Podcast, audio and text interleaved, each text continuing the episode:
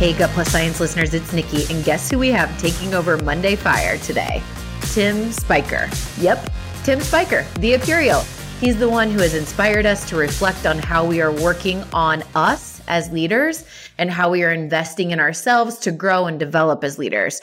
We never arrive. It's a constant work in progress. And I love how Tim preaches that and has so many great insights, tools, and stories to illustrate that the importance and also ways of us investing in ourselves. And his stuff is just so consumable and inspiring.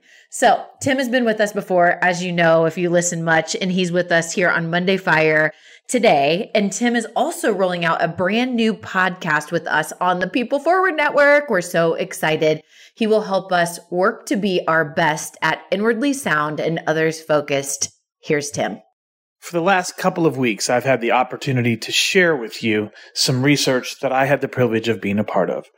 Research that showed that three quarters, or actually 77% if you want to be technically accurate, of our effectiveness as leaders comes from who we are, not what we do. And we've also mentioned that what makes up who we are comes down to two things inwardly sound and others focused. And it's that first one, inwardly sound, that I want to talk about today. How can we be more inwardly sound? Well, one of the key concepts in being inwardly sound is being secure and settled. It's that idea that I'm comfortable in my own skin and I believe that I can handle, I'm prepared to handle anything that life may throw at me. Put another way, the leader who is secure and settled can say with accuracy, I'm okay, and come what may, I'm okay. But it's not really enough to just say, hey, we need to be more inwardly sound. We need to be able to say that about ourselves. The question is, how do we get there? Well, there's one very simple practice that can help us take some small steps. And it's something that any one of us could do every single day. It is so simple, and yet so few of us prioritize activities like this.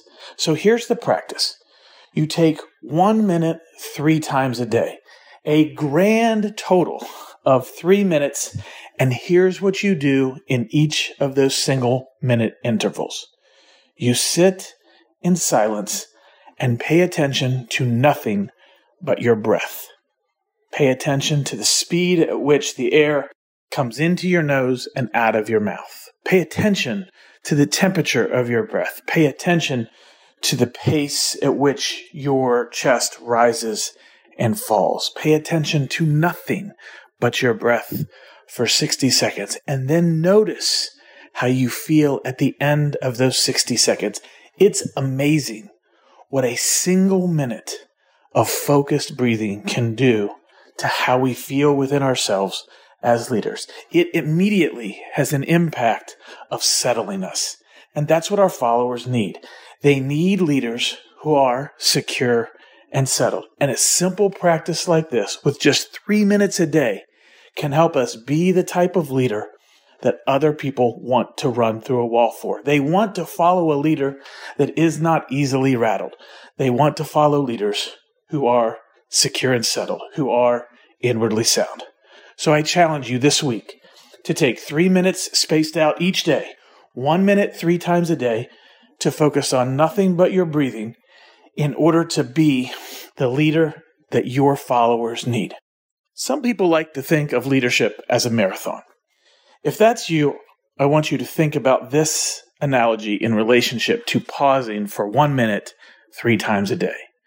Would you ever get into a marathon and say, I will take a drink of water at the finish line?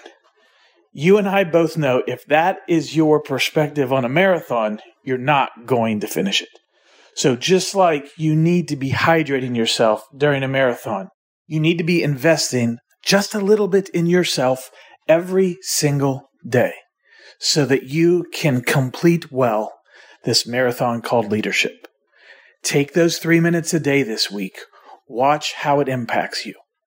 Do it for yourself and do it for the sake of the people you lead.